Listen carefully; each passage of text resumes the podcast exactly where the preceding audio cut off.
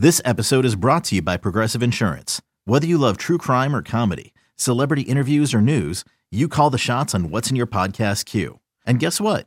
Now you can call them on your auto insurance too with the Name Your Price tool from Progressive. It works just the way it sounds. You tell Progressive how much you want to pay for car insurance, and they'll show you coverage options that fit your budget. Get your quote today at progressive.com to join the over 28 million drivers who trust Progressive. Progressive Casualty Insurance Company and Affiliates. Price and coverage match limited by state law. Arnold takes the snap, looks left under pressure, bullets one over the middle, and he's got Crowder at the 10, cuts it back at the 5, goal line! Sam Darnold did it again! Jones, pressure taken away Bradley McDougald.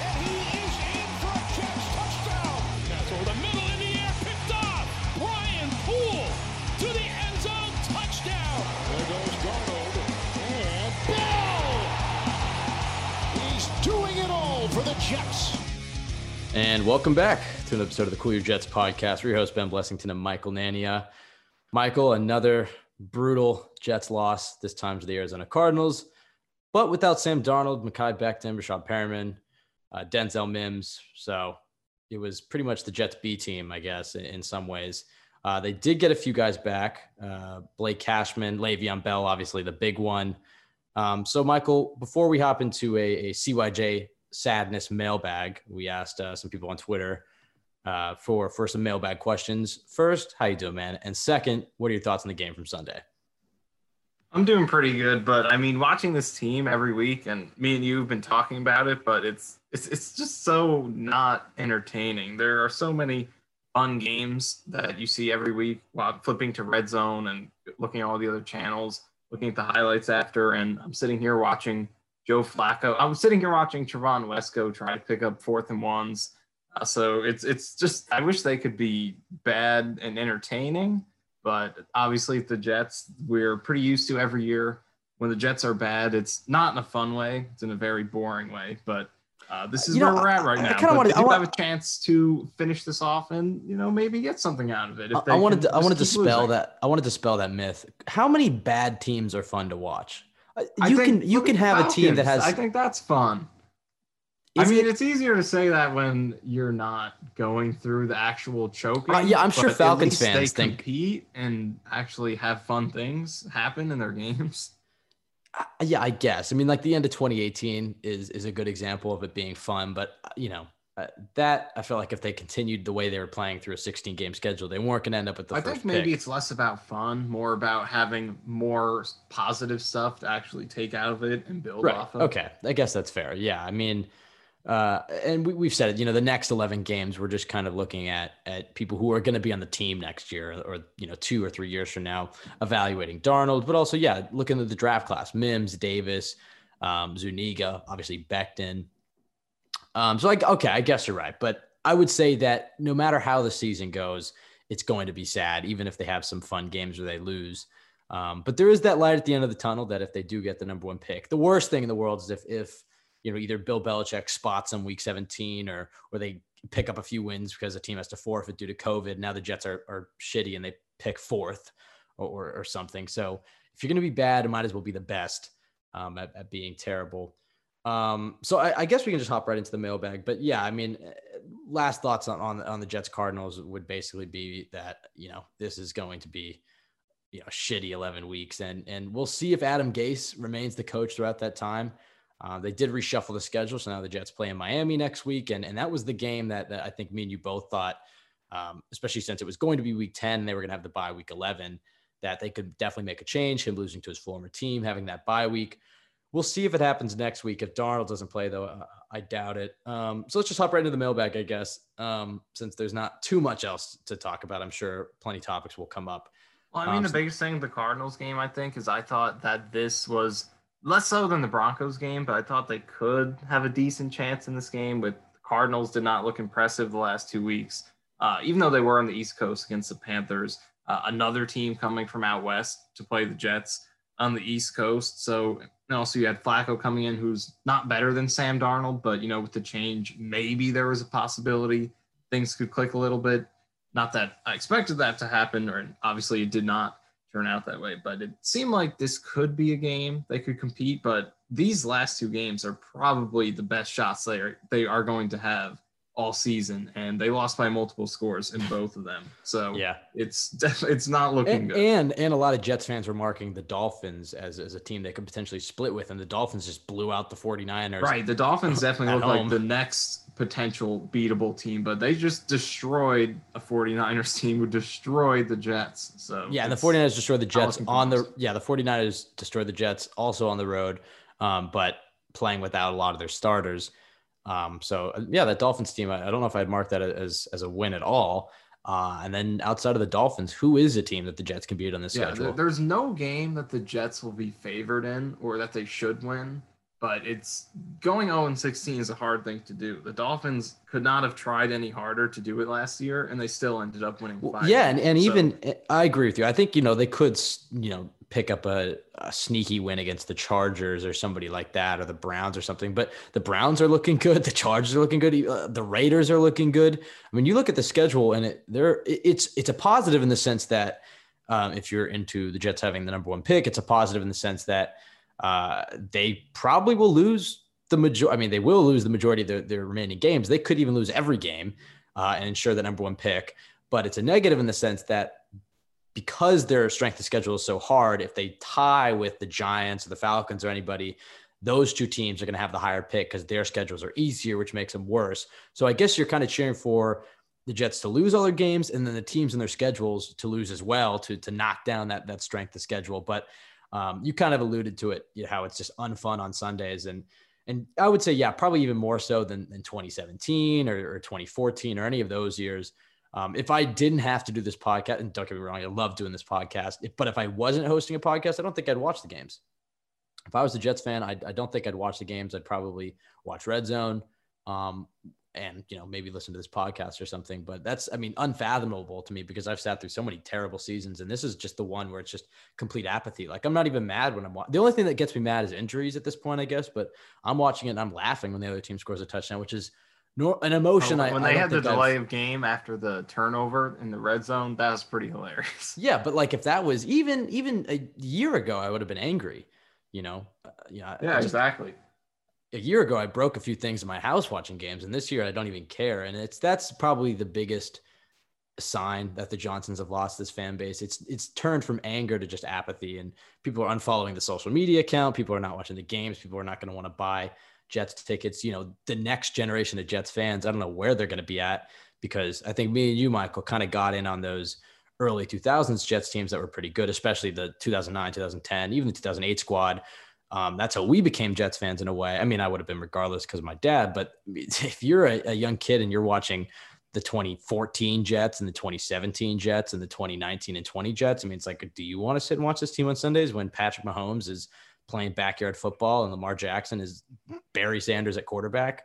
Um, so, you know, it's it's definitely a concerning time for the Jets franchise. But I will say I'm, I am still confident in General Manager Joe Douglas. I know he's come under fire, and I'm sure we'll we'll answer some questions about him and his free agency class because he's come under fire as the next sort of scapegoat. Although nobody expects him to be fired or, or anything but the Johnsons. Um, so let's hop right into it, Michael. Um, from at Alex underscore uh, Junior 1187. Who are the top head coaching candidates, and why would any of them want to attempt to save this franchise from the dumpster fire we are um, in, or maybe we are? Question mark. Um, Michael, I'll throw this over to you, but really quickly, I think we kind of touched on this last week on on the importance of if the Jets are going to suck, you want to get that number one pick because that, in addition to, to many other things you can do for your franchise, it makes your your um, your team a much more attractive spot for for any potential head coaching candidates. Yeah, that's a really important point because, um, you know, like the question kind of points to, the Jets aren't the most attractive destination right now. There aren't a lot of positive things associated with this team at the moment. But if you can promise a prospective head coach, especially an offensive, uh, someone from the offensive side of the ball, uh, the opportunity to come in and you know start just start rebuilding this team with Trevor Lawrence, uh, to come in and know you can have the chance to draft him uh, is a big plus and definitely helps them quite a bit. It would be a boost for any team, but especially for this one that really lacks um, reasons for a coach to come here.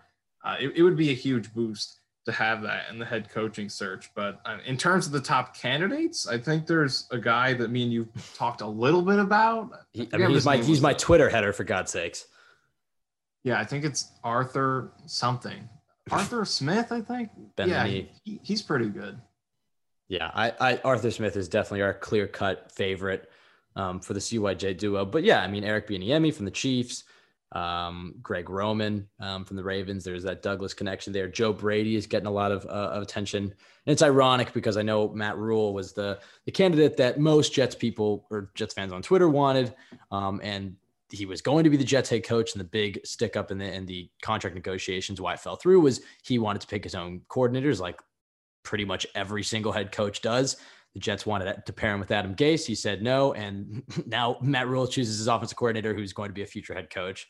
So just that's the way things are as a, as a Jets fan. But I mean, yeah, any, I mean, I know there's, um, look, if the Jets hire a defensive guy, I'm not going to throw him under the bus immediately because I, I, know the most important thing in a head coach, and we've learned this is, is a leader of men, uh, men. You want a, a, guy who can be a CEO for your team, make people want to play for you. I mean, you look at the other three teams in, in the AFC, specifically the Dolphins and the Bills. They hired two young defensive-minded head coaches, and they have their guys playing uh, at a level the Jets are not even close to at this point. They play hard for the, for their guys. So my preference is always going to be an offensive guy because I, I firmly believe, especially if you're bringing in another young quarterback, um, or even if you're sticking with Sam Darnold, if you hire a defensive head coach and then he has to bring in an offensive uh, coordinator who's uh, if there's any sort of success there, that offensive coordinator is going to be hired away, and then your quarterback is going to have to learn a new system. Um, so I, I, do like the idea of hiring an offensive-minded head coach and letting a quarterback get comfortable in a system because I think that's more important than continuity in a defensive system, especially in today's offensive league. So yeah, I mean, our, our clear-cut favorite is Arthur Smith, but Eric Bieniemy, Greg Roman, um, Joe Brady, uh, I'm sure Brian Daboll from Buffalo. Uh, any of those guys, I think, are, are right now kind of the top of our, of our lists. Uh, and I think Todd Todd Monken is a good option as well. He has experience on both sides, has head coaching experience in college, turning around uh, some pretty bad programs like the Jets are right now. NFL offensive coordinator experience didn't go too well in Cleveland last year, but he did a great job in Tampa Bay. But right. he, he's a really good all around candidate in terms of a guy who can take the head coaching position and really have uh, just be able to uh, assist the team in a lot of different ways. Again, has experience on both sides, has done really well offensively. So he really offers a lot of things, I think. So he's a good option as well to throw in there. Yeah, he was certainly a guy in 2018 that that I liked. Um, I'm not sure if he if he's done enough uh, in the last two years to, to warrant a head coaching shot, but we'll see what he does at, Georgia. And, and certainly, look, I'm open to anything. Uh, I I would imagine whoever they hire in January, assuming Adam Gase is fired, uh, is going to have me feeling a lot more optimistic than I do right now uh, about this current uh, coach because I can't imagine it being any worse. But I don't even want to say that because in my experience as a Jets fan, they they always find a way to break your heart. Um, at Jets Joe 73, who would your dream draft pick be with the Jets' second first round pick? Uh, he said his is Trey Smith. Um, yeah, I mean, a lot of talk has been about the Jets' first um, first round draft pick, you know, especially if it's number one. The Trevor Lawrence debate, we talked about that a lot on the last episode. But the second, you know, the, the Seahawks draft pick is the one that's kind of flown under the radar. The Seahawks are obviously a very good team. That pick could be 32. It could be somewhere in the low 20s, assuming Seattle makes the playoffs. Um, but you know that's luckily why they got two of them in back-to-back years. But that pick is a, is a very valuable pick. Don't let anybody tell you just because it's the end of the first round that it's not valuable. Uh, the vast majority of, of, great players in the NFL come on day two, um, and, and, so if the Jets do unfortunately suck and, and the Seahawks are very good, uh, those Jets' second first round pick and then their second round pick could be within five picks. It could be within back to back. It could be, um, you know, within. I don't think it would be back to back now. I think about it since they flip them. But the point is, is that those two picks are going to be close to each other, and, and that's a, a real good opportunity for the Jets um, to uh, to to build up the roster. Uh, Michael, I'll go to you again, um, and you can I guess for this exercise, you can say that the Jets are drafting Trevor Lawrence first. I know that is your preference. You're catching a lot of heat for it on Twitter, but that might help you make make a decision with the, with the second first round pick. So I know it's early. Normally, I, I don't think we'd even ask this question because it's it's October.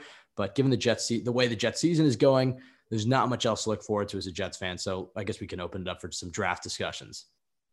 Yeah, I mean, it's not even halfway through October. We're already talking about what they're going to do in the draft. But I guess that's just you know the state of being a Jets fan, pretty much uh, most seasons. But uh, you know sometimes they have have had us not talking about the draft until maybe early November, but early October it is this year. But uh, I do think with that Seahawks pick that getting some support for you know if you do draft Trevor Lawrence, uh, like you said that you know we are assuming in this scenario, it, to get some support from him would be huge because you go back to what the Jets did for Darnold in 2018. Their first pick after taking him was Nathan Shepherd. That's just not going to get it done. So uh, to, to be able to back up Lawrence with uh, a late first round pick and then an early second round pick is going to be huge if they take advantage uh, and get the help that he needs. And they do have huge defensive needs. They're going to need a huge move at edge if they don't make a big move in free agency or the trade market. Cornerback's going to be a need, linebackers a need, Safety's looking like it's going to be a need. Pretty much everything on defense. Really, uh, that's not even an exaggeration. Pretty anything on defense is going to be a need. You don't even oh. know if Marcus Maye is going to be back. Uh, defensive tackle, you have some good pieces, but you know, we'll, we still have to see if Quinnen can make that jump. But but still, I think the biggest thing is to support your quarterback. Try to do not that you know the same people around as last time, but the reason that we're at where we are right now is because the Jets did not give Sam Darnold enough help to start his career out. They drafted an ancient defensive tackle. They didn't have a second round pick, obviously, because they traded up, uh, traded some of those to get him. Um, so they did not do a good job building around him. So with this late first round pick, there are a lot of different places you can go. You can get you know, go to the guard position where you're probably going to need two new starters next season hopefully Cameron Clark emerges, but it, it's going to be hard for him to lock that down in one season, even if he does show promise. But uh, you could go guard. There will be receivers available. Probably you can grab at that point.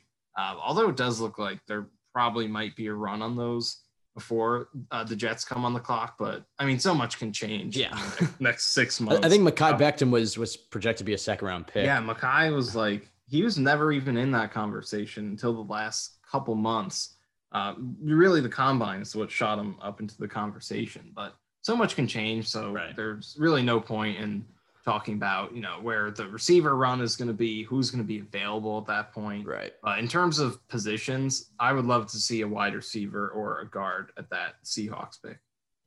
Uh, yeah, I agree with that. I, I, think, yeah, you, you hit the nail on the head that the number one goal is to surround your young quarterback, whether it be Trevor Lawrence, whether that be Sam Darnold, or even Justin Fields or Trey Lance, um, which I don't I don't think it would be. I think it's probably between Lawrence and Darnold. The biggest lesson you've learned the last three years is you need to surround your, your young quarterback with some help. Darnold is still very young, um, so that still applies to him. So I agree. A receiver, offensive line, um, running back, even. Um, but they will have those two picks, as I said, back to back. So you can I don't think I'd go running back with that pick. I don't think I'd go running back either. Yeah. But if it's Travis Etienne or something, I mean, look, I mean, the, the, Raiders did take Josh Jacobs the end of their first round pick, and, and he's looking like a Pro Bowler. So I, I wouldn't take running back. And I they, think I'd say they save. do have a fantastic O line though. That's true. I, I would save running back for for the third round probably if I was gonna yeah. try to take one. But um, so yeah, probably more receiver or offensive line, maybe even tight end. Chris Herndon's not looking too good, and, and Kyle Pitts from from Miami is looking amazing, but I don't think he's gonna fall that far. Um, but yeah, probably O line a receiver. The only way I would ever take a defensive prospect uh, is if one of two things. Pretty much one thing. If a top defensive prospect fell, somebody who really fell, and preferably an edge rusher. If there's a guy sitting there like Joseph Joseph Ossai from Texas, or somebody like that, um, who you know can come in immediately and get after the passer, I'd probably take him. Um, but a really good opportunity with those two picks that are going to be close to each other to to build around your young quarterback. Um, so I mean, we have plenty more months to discuss that. Um, at NZ Jets said Edoga is being graded quite highly on PFF. Does that translate to what you guys are seeing? Do we have something at right tackle with him? Michael, again, I'll throw this over to you. I'm not sure if because I have seen that he has gotten really, really good run blocking grades, and I, I know he did in that in his first start uh, when he came in in I, I believe the Colts game. Uh, I don't think he's been that good. I, I do think that they're overrating him quite a bit uh, especially in this game against uh, the Cardinals. He gave up two sacks, and both of the guys he gave up sacks to never had a sack in their career coming into this game against the Jets over three years. So I don't think he's been that good. He hasn't been terrible. I, I think you can say he's improved off of last season uh, and could potentially be a good swing tackle for them. But I don't think he's been as good as uh, some of the PFF grades he's gotten. I do think they're overrating him. And they've really, the grades have had some questionable conclusions on the Jets this year. Connor McGovern has not definitely not been as good as he was for the Broncos last year and a little bit disappointing, but uh, they've been grading him worse than Jonathan Harrison last year, which is completely absurd. He's again been less than you hoped to be getting, but he's not been awful, and that's how they've been grading him. So I do right. think they are a little bit or quite a bit off on Edoga, but I mean he has showed to be. I think he showed that showed you that he can be a decent a decent depth piece. Yeah, but I do think the future tackle is obviously of Becton on the left and I think having Fant on that right side, hopefully he can continue his hot start and uh, show you that you can feel comfortable uh, keeping him on his about 9 million price tag going into next season. And he didn't play, Fant did not play well at left tackle in this game against the Cardinals, but you can cut him some slack for that. He obviously uh, has, you know, been building that momentum at right tackle. So hopefully once he gets back there, he can continue, pick up where he left off uh, from the first few games. But in terms of Edoga, I think you could have a good solid backup there, but I don't think he's shown you enough to to be considered a future right. piece or even better than Fant at this point. Yeah, I, I think the Jets have so many needs. You were just talking about the defensive side of the ball, and that pretty much every area is a need. That I actually think tackle right now for the Jets shouldn't be something they should really target next year. I think you do roll again with Fant unless he, you know, really has a, a, downward spiral to end the year, I, I, do think you just keep paying him. I think he's he's due 10 million next year. Um, because he, I think he's been serviceable, certainly starting level, and I think Edoga is solid depth, and obviously Mekhi Becton has been great. Sure, you could maybe sign a backup tackle or, or, take a tackle in the fourth or fifth, but given all the other needs, I actually think that um, the Jets shouldn't do much at tackle. And, and Edoga, like you said, I think he is certainly a solid depth, good spot starter, great swing tackle. Um, but like you just talked about with Fant and Becton, I'm, I'm actually okay with the tackle spots for right now. Um, certainly in maybe in 2022 or even 2023, that's when you're going to look to, replace George Fant. Um, and, and, you know, that's, you know, two years right there that Edoga could potentially audition. And if, and if he keeps improving, he is still young, was a third round pick last year. Maybe he could be George Fant's successor, but I, I would probably expect him to just be a, more of a depth piece from at the fake Matt Gold, who could the Jets deal at the deadline? And then he put you know, Le'Veon Bell for a fourth, maybe Foley Fatukasi for a third. I think I don't think Fatukasi is going anywhere. I I wish the Jets were using him more. He's been slightly worse than he was last year, but I don't think he's getting as much playing time as he deserves because he looked, you know, like the Jets' best nose tackle last season.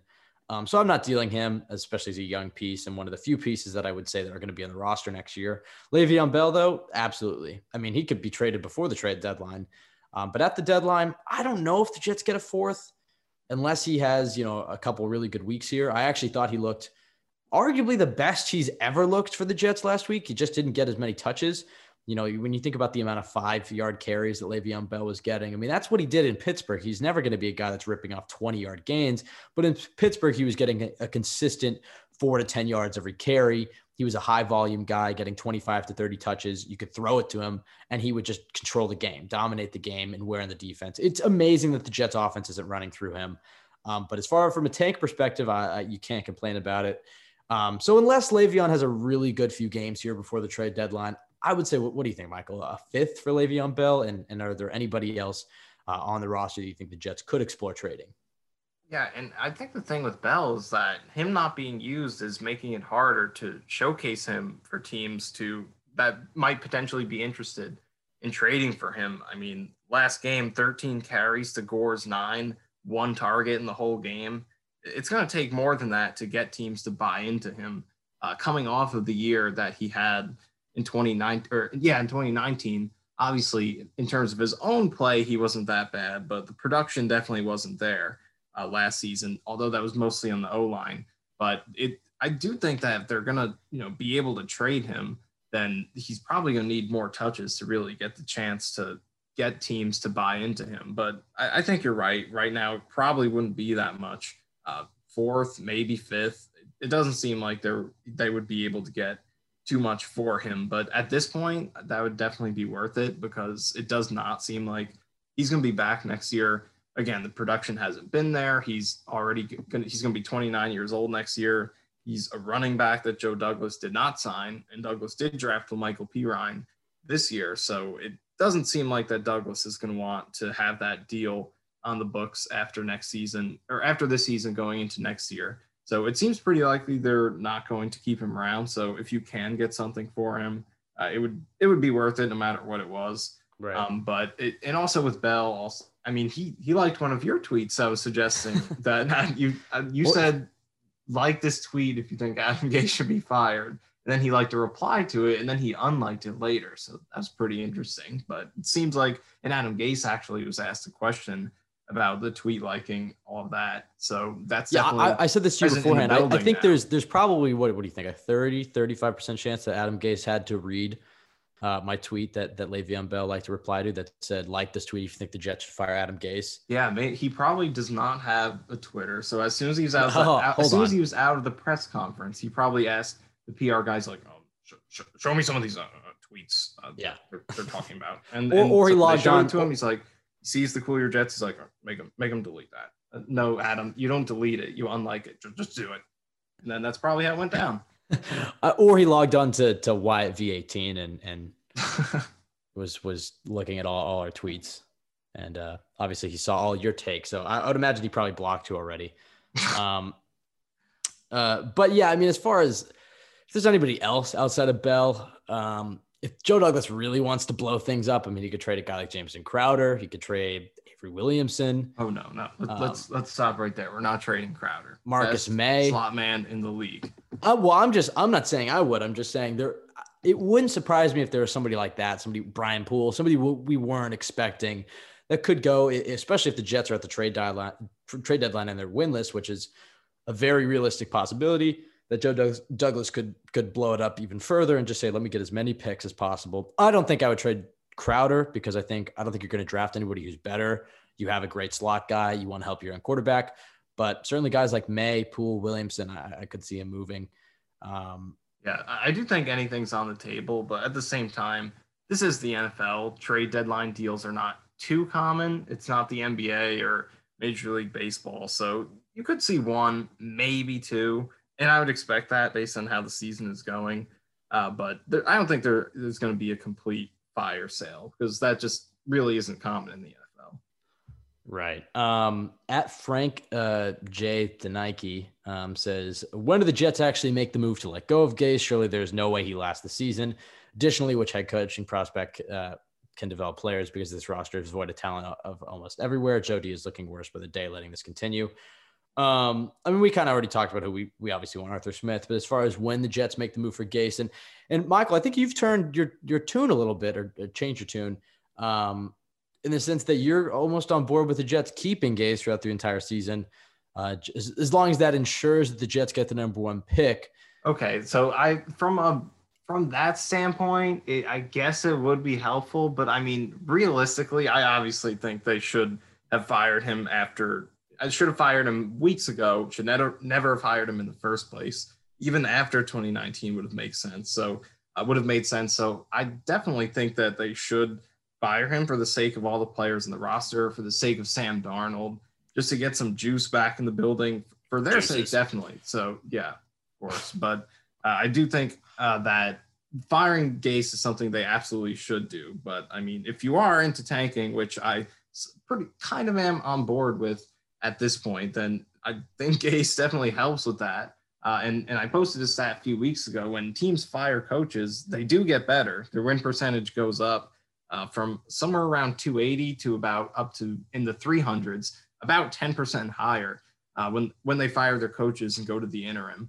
Uh, so it does make the team better to fire coaches. Yeah, So it's a it's a short term boost in the sense that it yeah, it, provides it does some hope. provide that short-term boost. So obviously, I think Gase should be fired. He does not deserve to have this job. Did not deserve to have it coming in, and he's only progressively week after week made himself look even less qualified. So of course, I think he should be fired. But if you're Right. a fan of tanking and you're willing to just see everything go downhill for the sake of getting that number one pick, then you know Gase sticking around does help because he's quite awful. I think we've definitely seen that by this point. But uh, of course, I think he should be fired as soon as possible. And it would be so huge for the development of everyone, on, just give, giving the Jets a better chance to evaluate everyone. And then from a, a fan standpoint, it would probably make it much more exciting to watch. It doesn't mean they'd be great, but it, it still would give you, a, it would make you feel more comfortable rooting for them to win.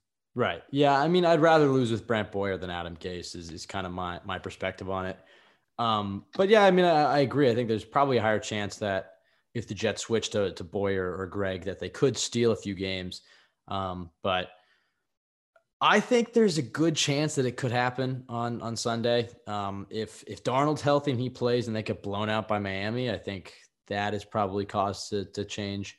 Yeah, um, I do think it's worth you know Miami's a division rival, probably considered the biggest uh, classic or longtime rival of the Jets, so that might speak to the Johnsons a little bit more. So I mean, I guess you have that, and also with Darnold returning, and well, and you um, also get the yeah. pay. I think the the Patriots on Monday Night Football. I think that's also a, you know another prime time. If they get blown out, which they most likely will by Bill Belichick again, I think that's just another opportunity. I, I think, uh, yeah, I agree with you. I'd rather the Jets fire Gase. I'd rather. I mean, look, I th- I agree with you that I think Trevor Lawrence at number one is quite tempting, and if that opportunity is there, uh, you really strongly have to consider it. Um, but I would rather, I guess, see the Jets make a coaching change and a lot of the young guys flourish and win some games here. But that's just my perspective as a fan. From an objective perspective, it's better for this team to just lose out. Um, so I, you know, I guess the Jets should keep Gase. I, there's always the nightmare scenario in my head that that the Johnsons give him another year. Um, I, I can't see that happening and under any circumstance, though. So I think it's pretty safe to say that he won't be the coach January 1st. Um, but you'd like to see that that change happen in October. Um, yeah, but- I think the fact that they haven't fired a coach in season before, the Johnsons haven't, kind of makes me think he's going to stick around the whole year. But they haven't had but a coach like him though. They have not had a coach like him though. Even Bowles, I mean, in 2018, they started the season three and three. They were not right. 0, and, 0 and 6 like they're about to be. So that was a lot different. And Bowles had the first year where he's successful, even though that was three years before 2018, his final season.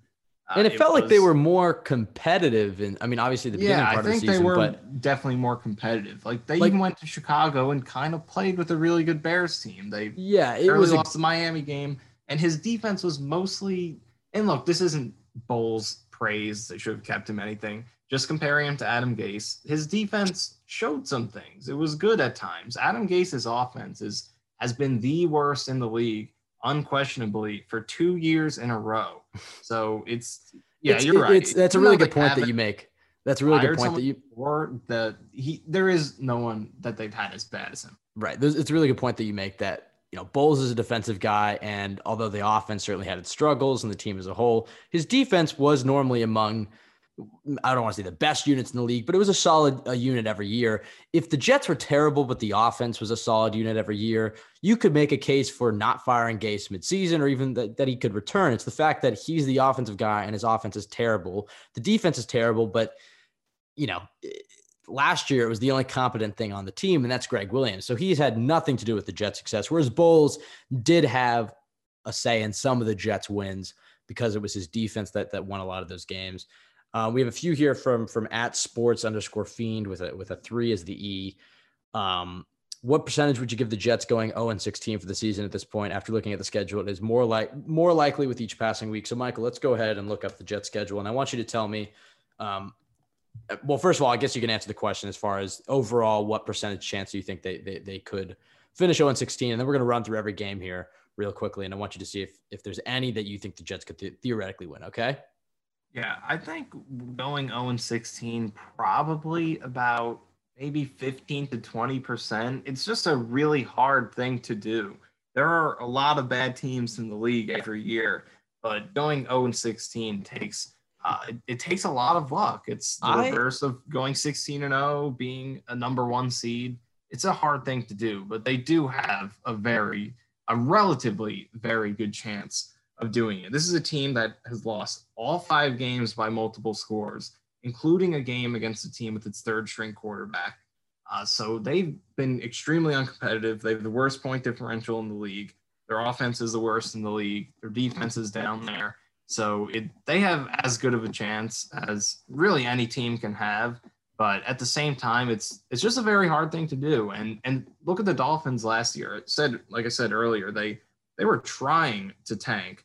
They completely gutted that roster, and they threw five games were even worse than the Jets were this year. They were abysmal, but then out of nowhere they turned it around. And look, Right. Brian Flores better than Adam Gase. Ryan Fitzpatrick, we know what he does. He has his hot streaks, but at the same time, that team was really, really bad, even worse Well, than this Jets team. I- I agree with you. I I mean, agree with you. But I'm looking at the schedule right now, and I was about to say what exactly. But you were going to say that it's so hard, and and it is. But I would say that there's probably uh, there's a might be a forty percent chance that they don't win a game. And if you're going to say they only win one game, that might be like 65 or 70. Let's run through these. Let's run through these these games right here. So they've shuffled the schedule around. So now they're in Miami, um, which given the performance Miami just put on, uh, these two Miami games are probably the the most winnable games that, that they could steal. And maybe Miami comes in like you know thinking they're hot shit and they underestimate the Jets.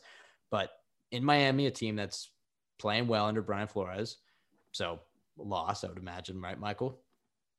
Well, look, I mean, if you go game by game, there's no game that you can Okay, well let's let, okay. Let me just think read it out. they Let me should win. Let me read it's it out. just then. a hard Okay, thing all right, to do. all right, all right. Let me read it out then. At Miami, loss. Home for Buffalo, loss. In Kansas City, lol. Home for New England on Monday Night Football, loss. Um, I'm sorry, they, they moved the schedule around. And then it's uh bye week. So By week 10, then at Chargers. yeah, okay. 11. At Chargers, loss. Justin Herbert's playing well. Home for I the mean, Dolphins. That's probably one of the do probably the most likely one, but even that one's not. No, no, I would Jets say- I would say the- play well on the West Coast. Jets don't play well on the West Coast. Justin Herbert's looking good. I would say the most likely is right there, which is home against the Dolphins. I think they have a chance there. So that's that. I think they're going to go one and fifteen and win that game. Home against the Raiders, they just beat the Chiefs. They're looking great. Loss in Seattle, traveling west. Seattle's one of the best teams in the league. Loss in LA, West Coast playing the Rams, one of the better teams in the league. Loss home against Cleveland. I mean, they they're looking great this year. Have a ton of weapons. Loss, and then in New England, and barring Bill Belichick letting the Jets win because he wants to avoid him, you know, the Jets getting Trevor Lawrence, that's a loss. So I would say if I had to make my prediction, I think they're going to go one and fifteen and beat the Dolphins at home. And you just have to hope that the Giants win two games. Giants did look competitive against the Cowboys yesterday, so you know it's, Yeah. it's possible. I'll probably go two and I'll probably go two and fourteen. Give them the the home Dolphins game, uh, and maybe I maybe they go back to back and beat the Chargers and the Dolphins. But I, I mean, I'm just saying they're they're very bad. They're the worst team in the NFL. But like even you look at the Browns in 2017 when they went 0 and 16, they lost six games by one score. So they went 0 and 6 in those close games. You have to lose every single one to, to be able to pull that off. So as bad as they were, they were in almost half of their games. well, but the you Jets have have to been in zero all of games. those. Well, the Jets I, have been. well, in I mean, they games, so- technically were in the Broncos game. I Actually, they were in the Cardinals one a little bit. and they were kind of in that one. But I, I mean, look, it's they're they're super bad. They're the favorites for the number one for the number one pick. Uh, super bad is a great movie, by the way, but they are they're a fan, fantastically bad team. They are the favorite to get the number one pick, but 0 and 16 is very hard to do and does take some luck. Uh, another one from uh, at sports underscore fiend. Why has Hearn become so terrible in this offense? Do you have any idea why he's regressed as a threat in offense? I mean, he's a perfect candidate for the post Adam Gase career revival. I think I, I would put a hundred bucks on it right now. That I mean, I, I don't imagine you're taking that bet because I think you probably agree with me that as soon as, as Chris Herndon leaves Adam Gase, whether it's on the Jets or not, he's gonna have a good career. I mean, we saw it in 2018. He put up great numbers. He looks great right now. I mean, he is getting open, like you've talked about. He's struggling with the drops, and so that's not all on, on all all on Adam Gase, but I still think he's a talented player. I think right now for him, I think it's a combination of yeah, Gase needs to scheme him open, but I think it's a confidence issue right now for for Herndon. I think he's just I don't know if it, it's playing under Gase or playing on a losing team or fighting his way back from injury or just that he's had a rough start to the season and he's in his own head. But that drop on Sunday, that's not who Chris Herndon is as a player. He's just getting in his head about it. And I think that as soon as he has a, a fresh start with a new head coach, hopefully on the Jets, I think he's going to turn that around. Um, but he's getting open. I mean, uh, Michael, what do you see?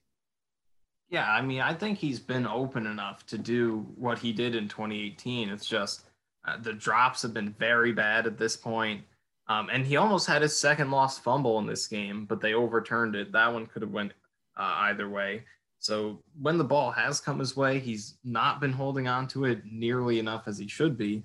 Um, and he did kind of had drop have drop problems early in his rookie season. Eventually, he started making some great catches, but in terms of the hands, he did have a lot of bobbling catches throughout the season. He had some spectacular ones, like the one-hander against Green Bay, but the the hands definitely seemed like an issue for him. So that is persisting, not to this extent that he has this season, but uh, it, it definitely seems like just you know whatever you can say about drops, it, it is what it is. The confidence, the focus, uh, because the one he had against uh, the Cardinals in this most recent game was probably his worst of the season. There was no one in his area. It would have been a first down. So that has to be a lot better.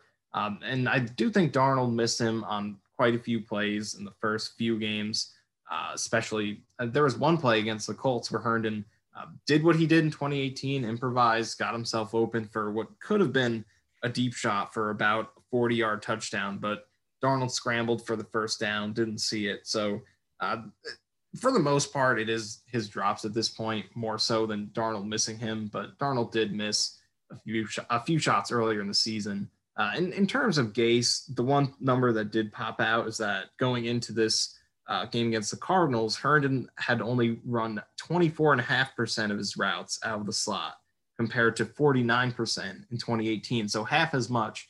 Uh, and even and that's even with the Jets battling a lot of injuries, wide receiver. So even more incentive to put him out there. Uh. So that's something Gase can do better. But at the same time, right now it's mostly just Herndon doing a really bad job with the drops. But Darnold did miss him a couple times early on. So so we'll see. The potential is there for him to turn it around because it's not like he hasn't been open uh, he's just not pulling the ball in. So uh, the potential is there for him to turn around in this season. So he's just got to do a lot, a much better job pulling that ball in. Right. The last one from Matt Sports underscore Fiend. What is fair compensation for Le'Veon Bell and Sam on the trade market? We already talked about Le'Veon, so we'll just focus on Sam. He also asks, uh, which team would you like to see Sam start over with for his career after the Jets demolished it up to this point? I agree with you. They they've completely ruined Sam, but like you said, Michael, you know he has regress in his own right. There are things that that he should be doing, you know, regardless of the talent around him and the coaching. But I agree that I, that I think Sam will have a, a long and, and good career in the NFL. Um, it could still be with the Jets if he comes back and they win some games. But in this scenario, let's say the Jets do go one and fifteen or winless, and they have that first pick. They take Trevor Lawrence. Um, now they're looking to trade Sam. And as far as his compensation, I mean, this really depends on how he finishes the season. I, I think there was a report from Adam Schefter, I think it was, um, as far as NFL GMs are saying, it could be between a two and a four, depending on how he plays. I agree with that sentiment. I would say that I could even see him getting a one. I know there's been some pushback on that. Um, it's kind of a you know a catch twenty two in the sense that I think he could get a one, but if he's worth a one, he probably wins some games for the Jets. So they're probably not picking first. So they're probably not getting Trevor Lawrence. If there's a weird scenario where he comes back, he plays well, they win three games, they're picking fourth um, but the Jets hired Greg Roman or something, and he wants to pick Trey Lance. Just a crazy scenario like this, and they want to trade him. Then I think they could get a one. But if you're picking one and you're looking at Trevor Lawrence, assuming Darnold kind of plays the way he's been playing, maybe he has some good games, but they you know go winless or win one game. I think yeah, I think a, a a two or a three is probably valuable or probably right. What do you think, uh, Michael? And as far as teams, uh, any any that come to mind?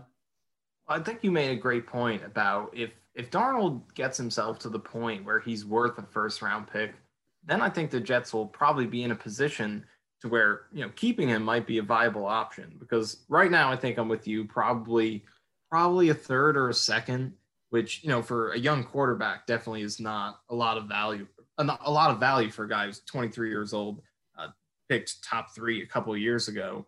Uh, but that's just where his value is at right now. And you brought up the the report from Schefter that kind of had the same sentiment. I think there was one in there, uh, one GM that even said, I think a fourth. So his value is definitely not high right now. So if he does get to the point where he's worth a first, then he probably played pretty well to get his stock up to that point. And if he does play that well, then the Jets probably won a few games to get themselves out of that first pick. So at that point, he might be worth keeping over you know, potentially restarting with someone else. But uh, the biggest thing is that there are 11 games left for him to, you know, change his value, uh, be able to make himself more attractive to other teams, or even audition to keep his spot with the Jets because we're assuming that uh, right now they're just going to go 0 16, get Trevor Lawrence, uh, and it's just going to be an easy decision to trade him. But uh, he's he does have a lot of time to try to turn this thing around and hold on to his spot going to next year and win some games to push the Jets out of Trevor Lawrence contention. So I think a lot can change uh, in terms of his trade value and his future state, uh, future status with his team over the next 11 games. But teams that could take a chance on him, I think you have to look at the teams with veteran quarterbacks who are looking to move on soon. I think the Colts make sense, which is ironic considering that's a team uh, the Jets traded with to get him. But uh, that's a team that I think you could look at. The Steelers, maybe, although those are in conference teams, but you know they're not in division, so it's not too bad. Uh, but those are two that come to mind pretty. I've got quickly. I've got three for you right now. Ready? First, and I think it makes a lot of sense, probably the most sense, San Francisco. After you saw Jimmy Garoppolo get benched last week, clearly San Francisco is still a good team. They're not as good as they were. They're missing Bosa, they're missing some players, but they're a team that's going to win enough games to be out of the obviously the Trevor Lawrence game, but the out of the Justin Fields, out of the Trey Lance competition without trading up. So if they're picking 21st, something like that, I could definitely see them hopping in the Sam Darnold sweepstakes. Number two, Chicago Bears. I think similarly to to San Francisco, probably more likely, I would say, because didn't Jimmy Garoppolo get a big contract extension? I don't, I don't, I think I don't. Yeah, he wrong. did. So He is under contract for two more years. so there's a, I mean, I think they'll move on from Jimmy G, but there's a question with how much money they're paying him, and then they might have to pay Darnold if the, whatever. But I think Chicago is probably more likely, but I'm putting him at number two because I'd rather see him go to San Francisco because I think that's a great fit for him and his style. But Chicago, another great fit. Matt Nagy, I think would would do wonders with Darnold. They're another team that I think they're four and one. Am I right? Yeah, they're four and yeah, one. So they've clearly won enough games to get out of the Trevor Lawrence sweepstakes. And unless they bomb the rest of their games, they're going to be out of the fields and Lance sweepstakes as well. So they're a team that I expect to be picking 17th, something like that. They're a team and probably the most likely team in my mind. Perfect for the Jets because he's out of conference. Um, and I think he fits Nagy. They're going to move on from Trubisky. I don't think Foles is a long term answer. They're out of range for a top quarterback prospect. I think Darnold makes a lot of sense there. Lastly, least likely because they did just get Jameis Winston, but the New Orleans Saints, I think, are another team. Brees clearly his last year. I don't think Taysom Hill is any sort of answer at the quarterback position. And Jameis has upset, but I if I had to pick between Jameis and Darnold, I'm going with Darnold. I think his upside is higher, and I think you can definitely point to the fact that he's had terrible coaching, hasn't been surrounded by much. Jameis, at least, did have Todd Monken in Tampa Bay. Uh, he did have Arians for a year. He had Mike Evans and Chris Godwin. He's a little bit older, so I think Darnold is the better prospect. So there are certainly teams, and there's others, um, but those are the teams that come to my mind. Um, and I will say, I, I don't think he's going to go for fourth. I think he's going to go for higher because he is a very valuable chip for the Jets, despite the fact that he hasn't performed to expectations and the fact that he is 23 years old. He's had incredible flashes. It's been the consistency that he's that he's struggled with. And look at what he's been surrounded with. I think there are a lot of teams that had him as their number one quarterback in 2018, and he is a used car, and but he doesn't have many miles on him. So I think that there are going to be a lot of teams like the ones we just mentioned, and even more, um, that will say, "Yeah, I'll, I'll take my second round pick and I'll give it to you for Sam Darnold." I'll split it down the middle. I'll say a third for Sam Darnold, just based off how he's playing. If he plays well, has some better games, I could see the Jets running a, a bargain, try to get that second round pick. The only leverage they lose is if they, they do have the number one pick. People are going to know they're going to take Lawrence. So they might lose some leverage there. But I think Joe Douglas, we've seen him be able to work leverage, understanding value. I think he could squeeze out a second round pick for Darnold. Um, at Gino to Wosu TD, with each week getting worse and worse, would a blowout next week against a division rival finally get ownership to fire Gase or really stuck with him for the rest of the season? Um, That's a I great username. I, I know it was really brings brings back fond memories of other great Jets teams. Um, we kind of already answered this in, in an earlier one, um, but I do think there is a really good chance for for this week. Michael, what are your thoughts? I know we kind of talked about the long term perspective of firing Gase in season, but specific, specifically for this week, if you had to put a percentage number on it, what would you say as, as far as the Jets firing Adam Gase. Yeah, I do think this is a good shot. And I think, like what I said earlier, I think Miami is a team that would speak to this ownership a little bit because you do have to look at it from that perspective. I mean, we already passed the Thursday night window. We already passed getting blown out by an extremely injured 49ers team. Uh, so I think that it does matter to an extent the kind of losses that you're taking. So losing to a division rival, Miami, which they haven't lost to a division team since the opening game of the season. So maybe that speaks to them a little bit more. Um, so I I do think there is somewhat of a chance, but I mean, considering how many bad losses we've already seen that didn't get it done, I'm still not too confident. But I, I would say there's maybe a 25% chance after this game. But uh, if it is going to happen, the bye week got moved up uh, by one week. So I guess that is a little bit earlier. And it's after that New England Monday night game. So now that looks like an even bigger opportunity than it was before to do it at the bye week, you know, coming off of primetime Patriots. Now it's a week earlier than it was. I think that really could be the opportunity. And plus, that's, you know, you get a few weeks. Darnold should be back for a few weeks by that point, a chance to, you know, give him time to return. You have that excuse built in. So I'm looking at that bye week as the most likely point, but I could see it this week if they have another really bad blowout, considering the opponent. Yeah, I, would certainly agree. I think that New England game, like you just said, is probably if I had to put money on it happening in season, that's where I'd put it now. But I, I agree. I think there's a good chance. If it's Flacco, though, I don't think it's happening. Um, from at Dob for the dub. Going forward, are we going to be able to rely on any receivers other than Crowder? We can change this a little bit because the answer is no. But the Jets should be getting Denzel Mims back at some point. Every other rookie receiver is balling out the season, and the Jets haven't really gotten a chance to evaluate Mims. So, Michael, I guess what are you expecting from Denzel Mims uh, when he comes back? Do you think the Jets can rely on him as a receiver? Uh, kind of what are you looking forward to seeing? What are you expecting? Um, just kind of your overall thoughts on, on Denzel Mims, who it's obviously been a disappointing start to his career, but you know he hasn't put anything on the field, so you can't really blame him. Odell Beckham Jr. was in a similar situation his rookie year, and he turned out to be a, a great pro. Well, it'll be interesting because he's going to come back and they're probably going to throw him right in there and rely on him to do quite a bit because, you know, how much they're struggling at receiver. I mean, Jeff Smith came back and he was, he led the, all the skill position players in snaps in the Broncos game and played most of them again in the second game. And obviously he had a really good debut, but was not able to follow that up in the second game. So it is going to be tough. I think he's going to be thrown right into the action, but I mean, I think Mims is a really good prospect. I have no idea how he fell to the Jets. Just has a really complete game, can make contested catches, is a great blocker, has some subtlety to his route running. Even if he's not the shiftiest with his feet, he just has really good hands and is able to give himself the opportunity to make those contested catches by swatting the hands down, bringing his arm over, and putting himself in position to use his really good athleticism. And he has good long speed too which helps him in vertically. If you can get him open over the middle, he has the speed to make plays after the catch. Even if he's not the most elusive guy, he does have that long speed if you can get him in space. So I, I like his game a lot. I think he's going to be really good. And it just depends on if he's healthy.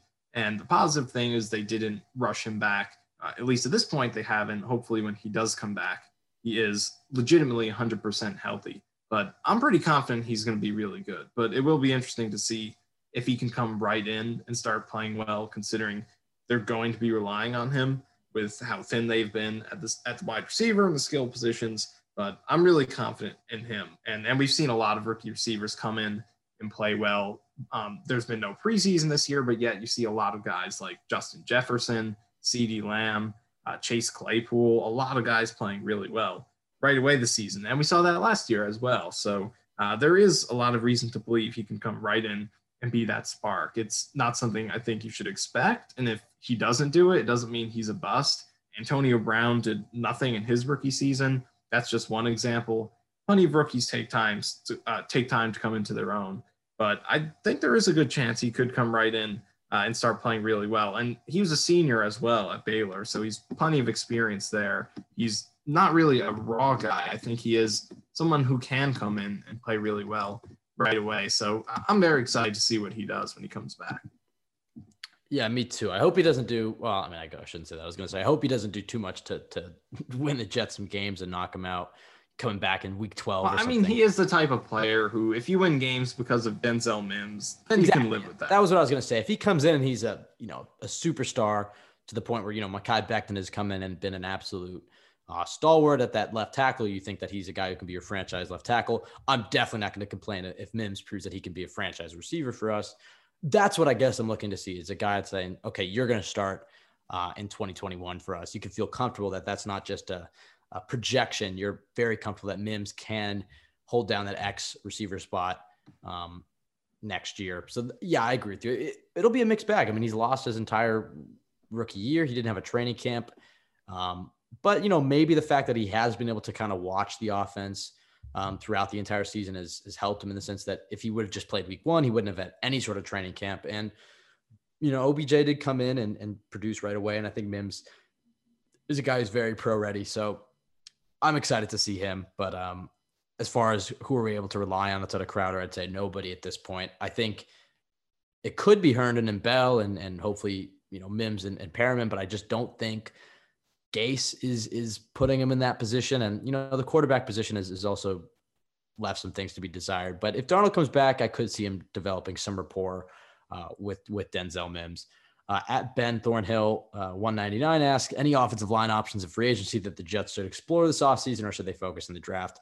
You know, it's it's we already talked about this with the draft question earlier, and normally we'd say, you know, it's it's way too early for these questions, but I this is the only thing I really care about. I don't even care about the 2020 Jets anymore. It's all about the 2021 Jets for me. So, I mean, the guy that immediately comes to mind is Joe Thuney, who by most reports reports was Joe Douglas's top target last year in free agency, and the in the Patriots tagged him at the last minute. He should hit the market this time around. So he's a guy that certainly jumps out to me as an elite guard, still relatively young, can come in right away and either slide in at left guard or right guard and, and immediately make this line better. Uh, Michael, are there any other guys that come to mind? Um, I think Brandon Scherff is also uh, going to be a free agent. Yeah, um, he was. I was going to bring him up. I'm looking at the list right now, and you mentioned Thuney. He's actually played some center for them as well. So maybe if you know, if they do want to go this route, you can kick Connor McGovern over to guard, play Thuney at center, just an option. I think ideally McGovern, who did have a good game against the Cardinals. I, I think I think McGovern. By the way, at center. I think McGovern's had his best two games as a Jet the last two games, and I think he's the position that has struggled the most from not having any training camp and not getting that rapport. Because the center, a lot of that position requires communication and chemistry. Right yeah. knowing when to help out. And that was something he was so good at in Denver, but he had three or four years in Denver. So I think that McGovern is a guy that I don't think you need to slide Thuney over there. I think Connor McGovern can handle that center spot. And I think by the end of the year, you're, you're going to see the 2019 version of Connor McGovern uh, as opposed to the one that we saw at the beginning of the year that looked a little bit confused and was missing some blocks. Yeah, there, there's been some bad press on McGovern, but don't listen to that. He hasn't been, look, he has definitely not been the top 10 center. He certainly was for the Broncos. It's been a disappointing start, but the notion that he's been absolutely horrible or a downgrade compared to Harrison or a complete bust, that's definitely not true. And the point you made is a really good one because the stuff he struggled with, he's not getting beat one on one. That's not happening. Like Jonathan Harrison, to mention him again, consistently was Spencer Long, bad centers in the league. He doesn't lose one on one battles very much. It's been helping out, and that comes down to communication. And like you said, no preseason games to work on it, shortened off season. So he's definitely been a victim of that, and he has improved as the season has gone on. I think so. Uh, he's definitely working his way back towards uh, establishing himself as that long-term piece at center. And if the Jets can come out of the season with Becton, McGovern, and Fant locked in, that's a really good start in this O-line rebuild, and it sets the stage really well for whether it's Darnold or if you do get a new quarterback um, to have a, an infrastructure for them next season, something Darnold didn't have when he came in. So McGovern, it's been disappointing start for sure, but he's definitely working his way back up. And the point you made is really good about the communication because that's where the struggles have been. Uh, and that's something that, you know, and the interior trio has stayed healthy throughout the first three games. Those guys have been out there. Tackle's been where the injuries have been. Uh, so with those three guys staying healthy, McGovern's starting to get it going a little bit and look more like the player he was in Denver. And his run blocking has been pretty decent as well. Not great, but definitely, you know, when you've had some of the worst run blocking centers over the past few years, uh, he's his average blocking is definitely a welcome change of pace. Uh, so it, he's definitely working his way back up towards where he was last season. Uh, at Woodingo asks, should the Jets change the uniforms back to wash out the Adam Gase era? Well, they can't until anyone who listens to this podcast knows what our answer would be. yes, except I might shock you a little bit. Well, not entirely. The Jets can't touch them until the end of the 2023 um, season because you have to wait five years. Um, I, I I like. I think I like a lot of the things that the Jets do. We talk way too much about the uniforms in this podcast. I think a lot of the. I like a lot this of is things. the part right here where people are. If you're on YouTube, just hitting that X button. Hold on, hold on. Before you leave, before you leave, before you leave, just hear me out. I'm gonna get my soapbox for a minute. I like a lot of the things they did with the uniforms. I think they made some great strides. I think they're better than what they are wearing, especially under Nike. Uh, the the classic Jets unis, the, the green always looked brown. They had patches. I mean, they looked terrible. I like the color. I like the the helmet shell. There are a lot of. Th- I even like the stripe a little bit. I know it's a controversial take. I do think that they should tweak them after 2023. I would change the logo to the 80s logo. That might not happen because the Jets want to sell merchandise and change their logo or whatever. And that's a, a previously used logo. But if they change that logo to the 80s logo, I think those unis are uh, maybe the best in the NFL. Maybe that's a stretch, but at least top five. Um, I would maybe adjust the New York across the chest. I might, you know, make it smaller, make it NY. But if the Jets are winning in these uniforms, I think I'd love them even more. But even with the New York across the chest, I still like the uniforms. I'd give them a B plus. If they change it to um, the Jets, the, the 80s Jets font, I think I give them an A. And if they change a little bit with the whole New York thing, I'm, I might give them even an A plus. But I thought the green looked really good on Sunday. I thought I we've been saying that literally every week. That's been the side. It's been the Jets look terrible, but at least their unis look good. And for some reason, each week they kind of look better to me, despite the fact that they're losing. If they were winning in these unis, though, Michael, I think I think you know the rest of the NFL would recognize them as, as among the best uh, in the league. What are your thoughts, Michael? Yeah, these are great uniforms. I will. Com- there are a lot of things to complain about the Jets, but I don't think this is one of them. I really, I, I, and you can nitpick things. There are, like you mentioned, maybe the stripes, maybe the New York, maybe the helmet logo, but just when your team changes uniforms, you start to look at every single detail so much because Yeah, look everything at is look at the. Cardinals uniform. How many but- useless lines? uh, Right. The Cardinals, I mean, like, I think that's the difference between the Jets and teams uh, like some of these new updates uh, and what the Jets did well versus teams like the Cardinals, who obviously are outdated, but uh, there's, I don't think there's wasted stuff on there. It's just the Jets have a really clean uniform. The colors are good. I enjoy them quite a bit. So I would not want to see them go back to the old ones. And, but the thing about the old ones was they looked great in the Reebok era. They were, it had a really gritty feel to it. Then when they went to Nike, which is more geared towards the futuristic uniforms, just the material looks better with them. They were really ugly. The colors weren't good. The shoulders looked a different color than the rest of the jersey. The helmets were yellow. They were pretty ugly. So, but they were really good in the a really good old school uniform when they were with Reebok. But uh, I'm a fan of these uniforms, and eventually we'll have a different coach to associate them with. That, their biggest issue is that the only coach uh, that has been associated with them is Adam Gase. Yeah, uh, it's it really is true. You look at the Titans uniforms; they got a lot of hate, but now that they're winning under King Arthur, those uniforms look pretty good. So we'll see how the Jets are doing in, in 2023. At Sam underscore Krennic asks, was Joe Flacco as elite as expected? Um, let's not spend much time on this question, Michael. Um, but Yes, that's he was, that's he Jets was X factor. He was ten times better than Sam Darnold, the worst quarterback in the league. He's about what I expected. I mean, it, look, if if the Jets were competitive and and he was the backup, I'd feel good. I mean, I think he's a solid backup to have in today's NFL. Just right now, where the Jets are, I don't want Joe Flacco winning the Jets any games, but I think he did show at least that um, at least he didn't come in and ball out under Gase's system. That would have been the worst thing. At least he did show that for anybody who's slandering Darnold week in and week out. And I think Michael, you get lumped into that a little bit because you No, are honest about it, I, I your don't- I don't slander him. I give him honest criticism. I, I'm not saying you do. I'm saying people on Twitter certainly have that belief that that you are are now an anti Sam Darnold. You know, you just love draft trauma, is what I saw from one tweet. But I think you're trying to be as objective as possible. That's that's the only way people can trust your analysis. Um, and I think uh, you know he at least showed that that it's definitely not all on Sam Darnold, which I, I know you don't believe at all. Um, but Sam Darnold presumably would have played better than than Flacco did uh, in this game. So I mean, Flacco showed you, I think, what you hope to get out of him, just decent backup play. I mean, expecting better, better, better than Trevor Siemian or Luke Falk. Let's put it that way. Yeah, def- well, I mean, Simeon only really got the one quarter. I guess we can cut him some slack, but better than Falk for sure. Better than 28, uh, 20, yeah, 2018 Josh McCown.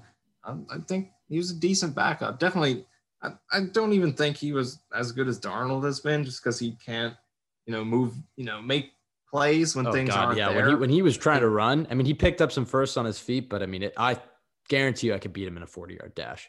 Yeah, it's just it, look, it looks like he's moving in slow motion. It really like he's running as hard as he can, but his body's just not progressing down the field. It's weird to watch, but I mean, he's a decent backup. I think he gave you what you would like to get out of your veteran backup, but I mean, Darnold's definitely a better quarterback than Joe Flacco right now.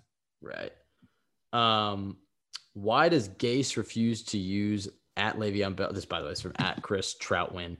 Uh, why does Gase refuse to use at Le'Veon Bell? I honestly don't understand it. It's like he wants to be fired. Even if Gase doesn't believe in Lev, just give it a chance. Jesus, it's frustrating. I agree with you 1000%. Even Michael Perine is liking tweets about Adam Gase misusing him. I just think Adam Gase just doesn't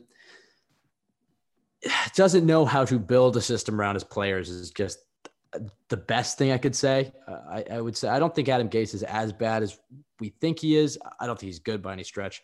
I just think that it's a complete mismatch with what he kind of wants. Uh, despite the fact that he's had a, that Joe Douglas did work with him to bring in players that that works with his system. I just I think naturally to be a good coach you have to, you know, build a puzzle with the pieces you have, and whereas he's pretty much just set on on what his what his puzzle is going to look like, and he's just trying to jam pieces together. Um, he he's tried to do a better job of it. I, I, know he's trying to roll Darnold out and give him some easy reads and stuff, but he just doesn't do enough of it.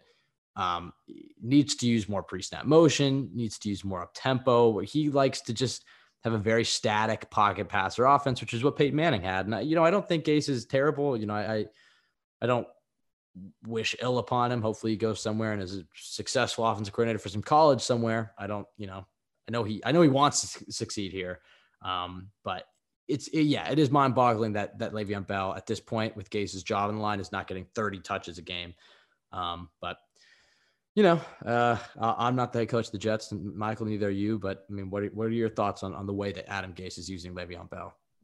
Uh, it's just really tough to comprehend, like a lot of things that he does. You would think coaching for his job that he would force the ball to Le'Veon Bell, who is a slightly better player than 37 year old Frank, uh, Frank Gore, to say the least. Um, but uh, it, it just really it doesn't make a lot of sense. One biggest thing is that Bell was a very versatile receiver for the Steelers. He's still third all time in receiving yards per game at running back, behind only Kamara and McCaffrey. Uh, and Gase just hasn't featured him enough. He Bell caught a lot of passes last year, 66 catches. I believe that was seventh most among running backs, but most of those were check downs. Bell's slot reps have been way down compared to Pittsburgh. He only has four catches out of the slot in two years, uh, compared to Pittsburgh, where over his last two seasons, on a per 16 game basis, he caught about 12 slot catches uh, over 2016 to 17.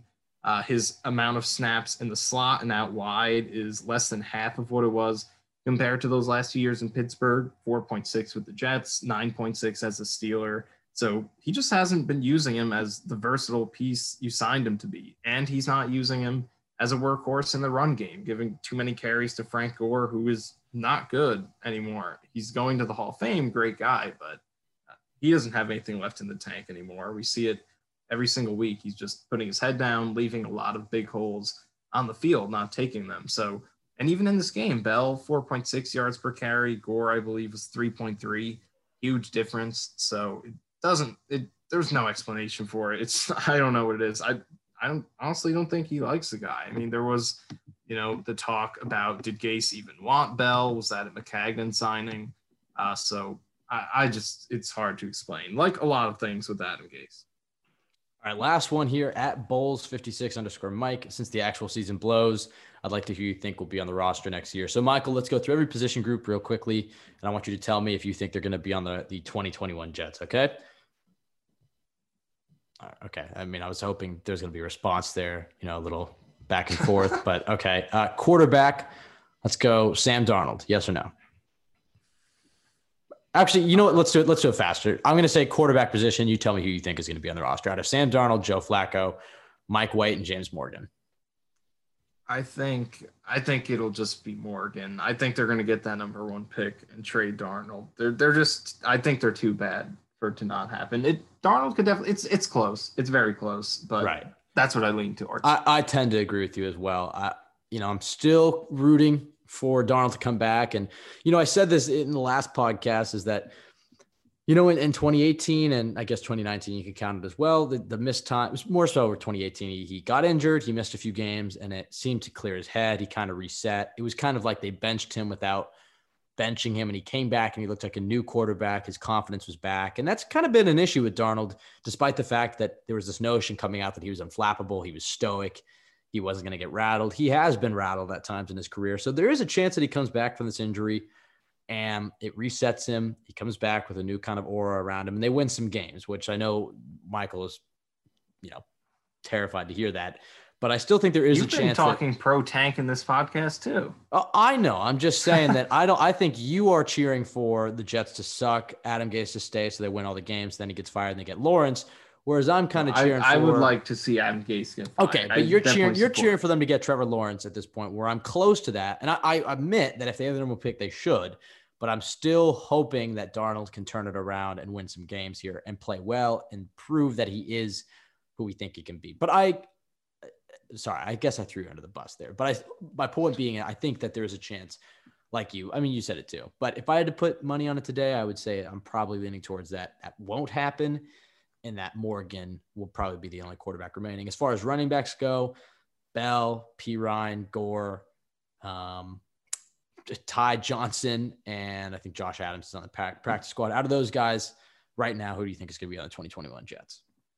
I think only Perine and Ty Johnson, who they'll probably use the franchise tag on, hasn't fumbled once this year, missed a single hole. He's been fantastic.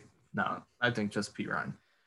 So two uh, positions down, and basically two just just two, not basically, jet literally just two draft picks from from Joe Douglas's 2020 draft. Let's look at receiver: Mims, Perriman, Crowder, Berrios, Jeff Smith, Vincent Smith, um, Chris Hogan. I'm going off the top of my head here. Feel free to help me out if I'm missing anybody. Bunch of other scrubs. Who's going to be on the team? Definitely Mims. Definitely Mims and Crowder. I, I think Berrios too. Probably Mims, Crowder, and Berrios is what I lean to. Yeah, I would think. I mean, Jeff Smith, if if you, he showed a lot more in the Broncos game, wasn't as good this game. But if a guy like between the Yeah, I Smiths, probably would have said Jeff Smith a week ago, but he has one bad game and now he's a bum again. He did get 11 targets though. Between and the fact that Chris Hogan is out, uh, he should still continue to get targets even if Perriman and, and Mims come back. Um, between Jeff Smith and Vincent Smith, I think there's one of them. I think is going to at least make it to training camp, maybe even both be training camp bodies. Uh, but I think one of them might make that 2021 roster. I like both of them, and I think they have upside as kind of a, a speed um, receiver. They both are fast. Um, they did try to have Jeff Smith throw the ball, which I would have been interested. I have to go watch the, the game film and see if anybody would have been open if he didn't get sacked. Um, but I, I think they'll both probably make training camp, and there's a good chance that one of them will make it. But I think you hit the nail on the head. I think it's pretty much just Mims, Crowder, and and probably Berrios. Um, tight end, we got Herndon, Wesco, Griffin, and Daniel Brown. I think Herndon will still be around. Um, Wesco probably as well. Probably go with Herndon and Wesco. Yeah, I, I agree with you. I know they gave Ryan Griffin a contract extension, but they can get out of that with little to no damage. I think they owe him maybe uh, two million or something. They can designate him as a post June first cut. I think they'll probably end up drafting another tight end in the draft. You know, maybe not early, but probably day two or day three. Um, Tre' McKitty from uh, from Georgia, that's my guy. I, I think that he, he would be a great fit for Arthur Smith's offense. Um, so I think they'll probably end up drafting another tight end and, and cutting Griffin, but he could survive another year. I think Daniel Brown is out of here um, unless Brant Boyer really bangs the table for him on, on special teams. When you look at offensive line, uh, Becton, Fant, Edoga, McDermott, McGovern, Van Roten, Lewis, Clark. Um, who do they just bring up? Um, what's his name? Or they have Josh Andrews, did and, and yeah. who's the guy that they just brought up? Um, Oh God, what's his name? All right, uh, some yeah, uh, something like uh, James Murray or Jim, Jimmy Murray. James Murray, I think. Some scrub. Um, out of those guys, who do you think will be on the, the 2021 roster? This is an interesting one because you have two potential placeholders at guard with Lewis and Van Roten, who you could hold on to if you know you don't if things don't materialize in terms of getting a better option. But Becton, obvious. McGovern, obvious. They can't really get out of that one, even if he's bad. Um, so those two will be locks. I think Edoga will stick around. Um, I think I think Fant's going to earn his way back.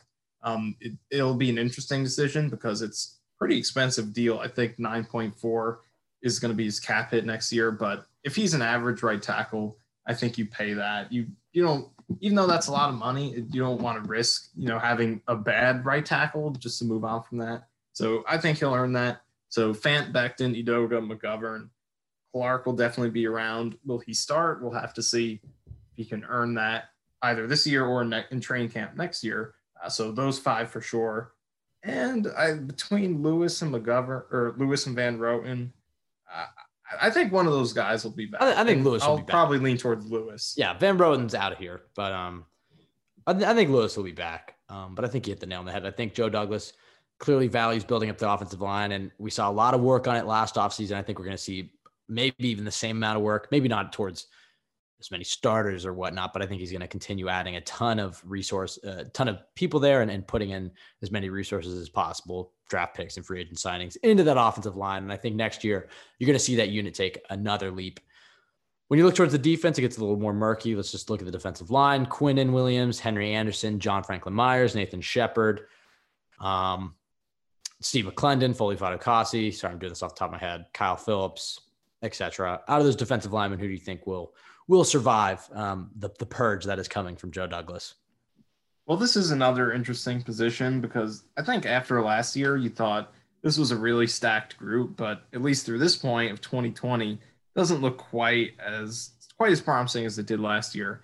Uh, Quinnen is definitely a lock. McLendon has played still played pretty well, but I guess I'll lean away from him due to his age. Henry Anderson, he's gone. His snap counts have gone down this year anyway and he's continued to do nothing. Um, then the rest of them are pretty interesting. You have a lot of Maccagnan pickups here who are, you know, have potential, haven't necessarily been great.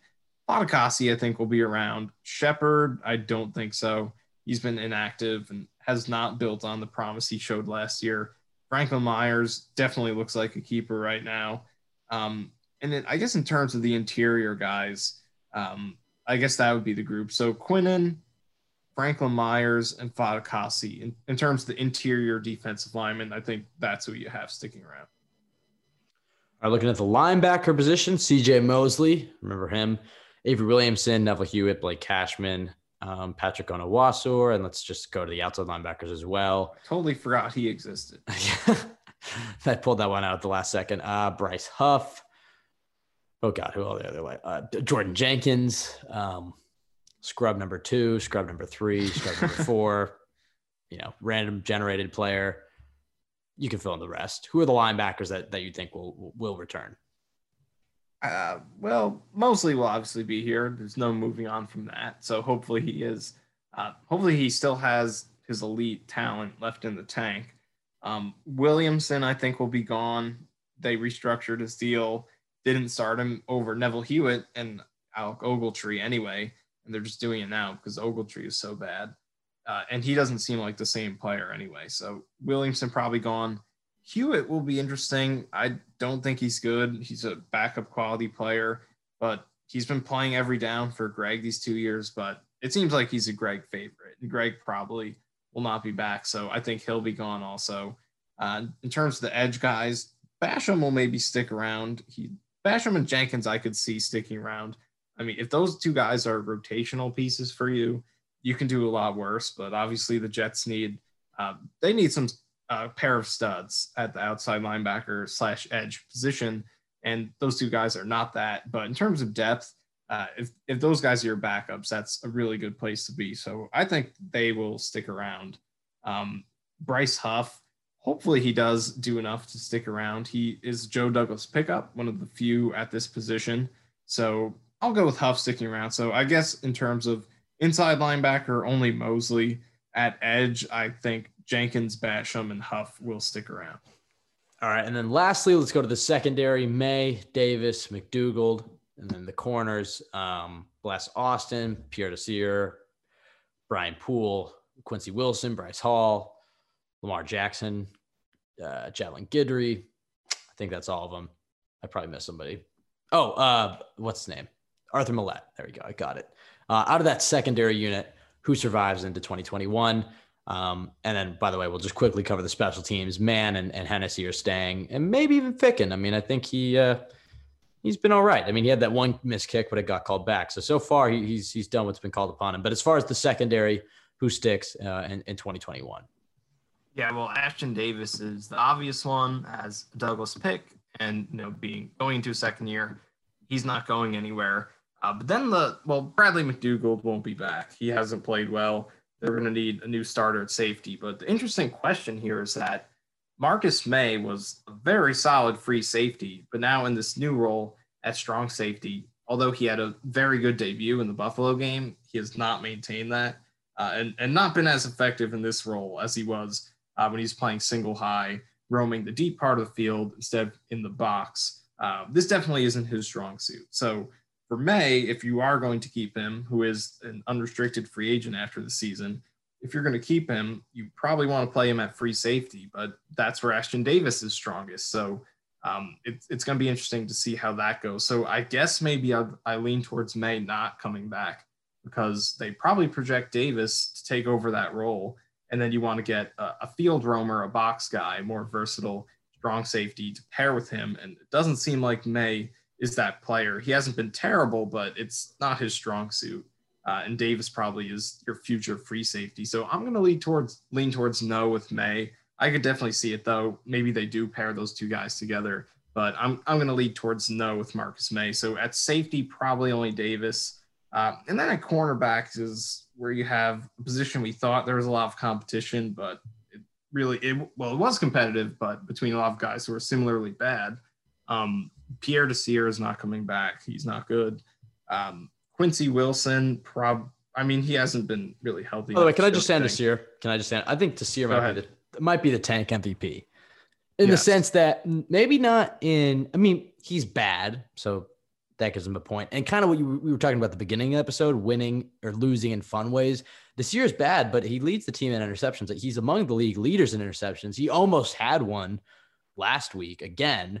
So he's terrible. And then he brings like maybe one or two really exciting plays a game, which is pretty much all you want. Um, but I well, although they're exciting, like if you win the Broncos game because Desir has a pick six, that's the absolute opposite of a win you want. Okay, that's but they didn't win. That's my point. If they win because of him, I take that back. But I'm just saying, if they get blown out by 30 points, but then Desir gets a cool pick six where he makes a few guys miss or something, I'm taking that. I mean, I'd prefer it to be Ashtyn Davis. I'm just saying that he's providing crappy play and then one good play to kind of give us something to to be excited about. I guess so, but I mean, I mean, yeah, he's definitely the tank MVP. So shout out to Pierre Desir. If Trevor Lawrence comes to New York, hoists a couple of Lombardis, we could send wear, Desir. Uh, we could send him a plastic replica of the ring, or, or, or you know, Trevor could honor him and wear 35 on his on his helmet or jersey or something just as yeah, a, he'll be, he'll become the first quarterback to wear a number above. Well, no, I'm uh, sorry, I meant as a patch, a little on, you know, a memorable patch or something, you know, on the helmet or something, just or a just a, a, whole picture of his face on the back of his jersey. Okay, I agree with that. Maybe that. Yeah, you were underselling it a little bit, but to get back to the cornerbacks, I'm going to speed it up a little bit. Zero gone. Uh, I think you'll probably be going to next season with.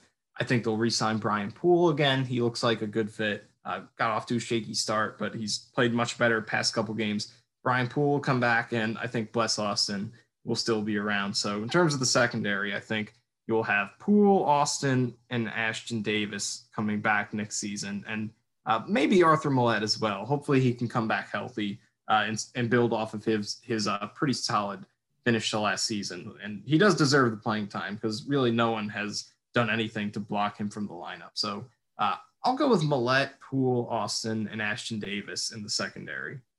Well, there you have it. Uh, Michael has predicted. What is that? 50% of the, the Jets 21, 2021 roster. Maybe it's gonna be- forty percent or thirty percent. There's going to be massive turnover, I guess. Yeah, I, I guess I undersold it again. Which is Um, interesting because they just did that this offseason. Yes, but the people who are surviving were people who were just, I mean, for the not entirely, but a lot of them were just brought in. Um, but it's, yeah, it's just, it's the Joe Douglas show, and this roster is going to get look more and more uh, like his image. And, and that's exciting, I guess. I mean, I believe in him, and, and I know there are going to be debates about this because I know the free agency class was underwhelming.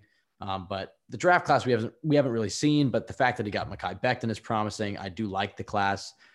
Um, without seeing them play that much, I'm hoping to see some more once they do once they do get in the field. And you know, I think Fant was you've kind of talked about as, as the one free agency signing where he really took a gamble on, um, and that's really paid off. And you know, this year hasn't been great, um, but Perriman has been kind of bothered by injuries, so we didn't really get a fair chance to evaluate him yet. But you know, best available or best ability is availability. So he's missed on some things, but the biggest one is probably Robbie um, and taking James Morgan maybe as well. Um, but overall, I still believe in him and and you know his vision and his plan for this team. I think Chris Johnson clearly trusts him, and I think give him two years, give him three years, and I think you're really going to start to see him turn this team around. Also with a different head coach. I mean, I, I do really believe in Joe Douglas just from a lot of the things that we've seen him do and and talk about. Uh, I think he understands how to build a winning team. I think he understands the importance of culture and premium positions and the way he navigated um, the the Jamal Adams trade. And there's just a lot of things that give me confidence in him as, as a leader, as opposed to Mike Maccagnan, John Idzik, and Mike Tannenbaum. You know, sometimes to build, you know, he's building this, he's tearing this team down to the to the the foundation, I guess, is, is what it what it should be viewed as. Is the Jets have been terrible the last 10 years. They've drafted terribly and they're reaping the the you know the the side effects of that at this point. And I think that Joe Douglas is tearing this team down, and Jets fans just have to be patient with him, um, which is something that I, I think ownership and fans haven't been, you know, in the last ten years as maybe as much as they should be. In some, you know, in some aspects, Jets fans have been very patient. They've watched a terrible product for ten years, and clearly they're frustrated. But I just I believe in Joe Douglas, Michael. I know you do as well, and I, I really think he just needs he just needs some time to get this thing going. I think next year you're going to see the team take leaps and another big draft class with two first round picks. I think you're going to see, see him take further leaps. I mean, look at the Raiders. They traded Khalil Mack. They were pretty terrible their first year um, after that deal. And then you, you know, even though they didn't get a player that was Khalil Mack level in any of those picks, um, you know, the collective effect of all those players and those picks in those premium spots built a team that just beat Kansas City uh, on Sunday and is looking like a, a, playoff contender. So that's the hope for, for Joe Douglas and the Jets. They got to get the head coach. They got to, you know, hopefully get through this season um, and, and start building this team the right way. But I, I like the way that things are heading. And, and even though it's bad right now, I think it's, you know, I think it's good that this in, in some ways, I think it's good that this whole thing is just bottoming out, bottoming out and they're, they're to blow it all up and, and get this thing going in the right direction. Michael, last words before we end this. Right. I think on Douglas, I I don't place much much much blame on him at all for this start. I mean, in terms of the team being this bad, yeah, it does come down to they didn't make big moves at edge. They didn't get a big a big free agent at guard or wide receiver. There are a lot of holes they didn't fill, but at the same time, this team wasn't going to compete for Super Bowl this year. So Douglas took the route that you know he wasn't going to invest big money into the short term to risk the long term. He accepted, uh, and again, we didn't expect the team to be this bad, uh, but you know he accepted that this team might struggle this year to maintain flexibility long term. And ultimately, what we're going to judge him on is not which free agency signs or what trades he makes. It's how effectively he drafts. That's the reason the Jets are in this position because their last three GMs didn't leave this team with any long term talent to build around. So the draft is what is going to define Joe Douglas's success or lack of success. Uh, and you can't judge anybody's draft class after five games, especially a draft class that has had pretty much everyone injured besides Mekhi Becton, well, Michael Perine, and Ashtyn Davis, who themselves have been missing some time. Uh, but Zuniga, Mims, Bryce Hall, Cameron Clark, uh, and Clark, uh, Clark has been injured, but probably wouldn't play anyway. James Morgan, you haven't seen most of this class. And even if you did, it's only five games. So you have no idea what these guys are going to become. So it, the the draft is what's going to define Joe Douglas, just like it does for every general manager. Uh, in five games in, there's nothing to judge him on really with the draft. It's way too early. So I'm still very high in Joe Douglas for a lot of the reasons you mentioned. Uh, and it'll take a few years and or well not a few years. I mean, if they're super bad next or very bad next season again, then that's a big issue. catch yourself I know. super bad. I know. I, I don't know why I haven't even watched it recently, but uh, it's it is a great movie. But but look, if the Jets are very bad team next season again, then obviously it's a major problem. But um, in terms of right now, Douglas took the patient route. Uh, the team's had a lot of injuries that have made them, you know, even worse than they probably would be if they were healthy. But he's taking the patient route. The draft Right, is what's and- going to uh, define if he's good or not, and it takes years for that. And I think there's some fan like here's a good example. AJ Green is probably going to be traded from the Bengals, and I think there are some Jets general managers in the past, if they were in the situation, they'd say, and there's some fans that are calling for this, say trade for AJ Green, and it's short sighted in the sense that what sure AJ Green might come in, and the, I don't think this would happen, but maybe he would come in, and the Jets might be a little bit better on offense. They might be able to squeak out two or three wins, and you know that cost you a number one pick. I think Robby Sabo had a really good article on this. It's basically Joe Douglas is is taking the long term approach. I think he has Christopher Johnson's year, which in my mind is a good thing. I think he's probably the best person in recent memory to have one of the Johnson's years. Um, and I just think that that he understands. Look, we're not going to make a short term deal like that to sacrifice the long term, you know, goal. If you're going to win, win because of these young guys. If not, you're going to lose, and you're going to get the top picks.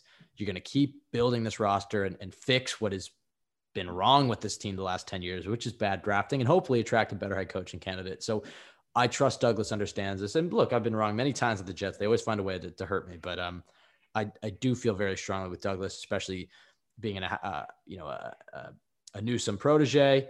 Um, some of the things he did with Philadelphia, winning a Super Bowl. And I just, I, I, I have I'm very bullish on Joe Douglas is what I should what I should say, and I think many Jets fans should be as well. But he has to prove it, and I think you're right. I think next year is going to be a big test for him, and, and certainly the year after that. Um, I think at the very least he's going to get four seasons though. Um, so, uh, you know, Jets fans better get it you know comfortable with with Joe Douglas. Um, I think that's where we're going to end it. Um, you can follow us at CYJ Pod on Twitter. You can follow Michael at Michael underscore Nania. You can follow myself at Ben W Blessington. Find us at jetsxfactor.com. We're on iTunes, Spotify. Just look up um, Cool Your Jets. Um, thank you to everybody who's been listening. Our, our listens are, are climbing every week. We're, we're trying to stay as consistent as possible, and we, we're going to throughout this disaster season. I can't imagine how our listens are, are going to be once the Jets are, are actually good, or maybe even just in the off season when there's something interesting to talk about. But all those diehards that, that are listening to this podcast, despite the, the fact that the Jets are absolutely terrible and, and we don't even want to sit here and talk about them, but we do it because one, we enjoy doing this. We appreciate having this type of platform. And, and thank you to just everybody who's taking time out of their days to, to listen to us, whether it's on iTunes, Spotify, or, or even that YouTube um, or the Jets X-Factor YouTube um, page. So again, thank you for listening. I hope everybody's having a, a safe week. And as I've said the last few weeks, and probably will just say until Adam Gase is fired, don't let the Jets ruin your life. Go watch Red Zone on Sundays. You know, maybe listen to this podcast and just to see how they're doing. But until Adam Gase is fired, Super bad. Go watch Superbad. There you go. That's you'll be a lot happier.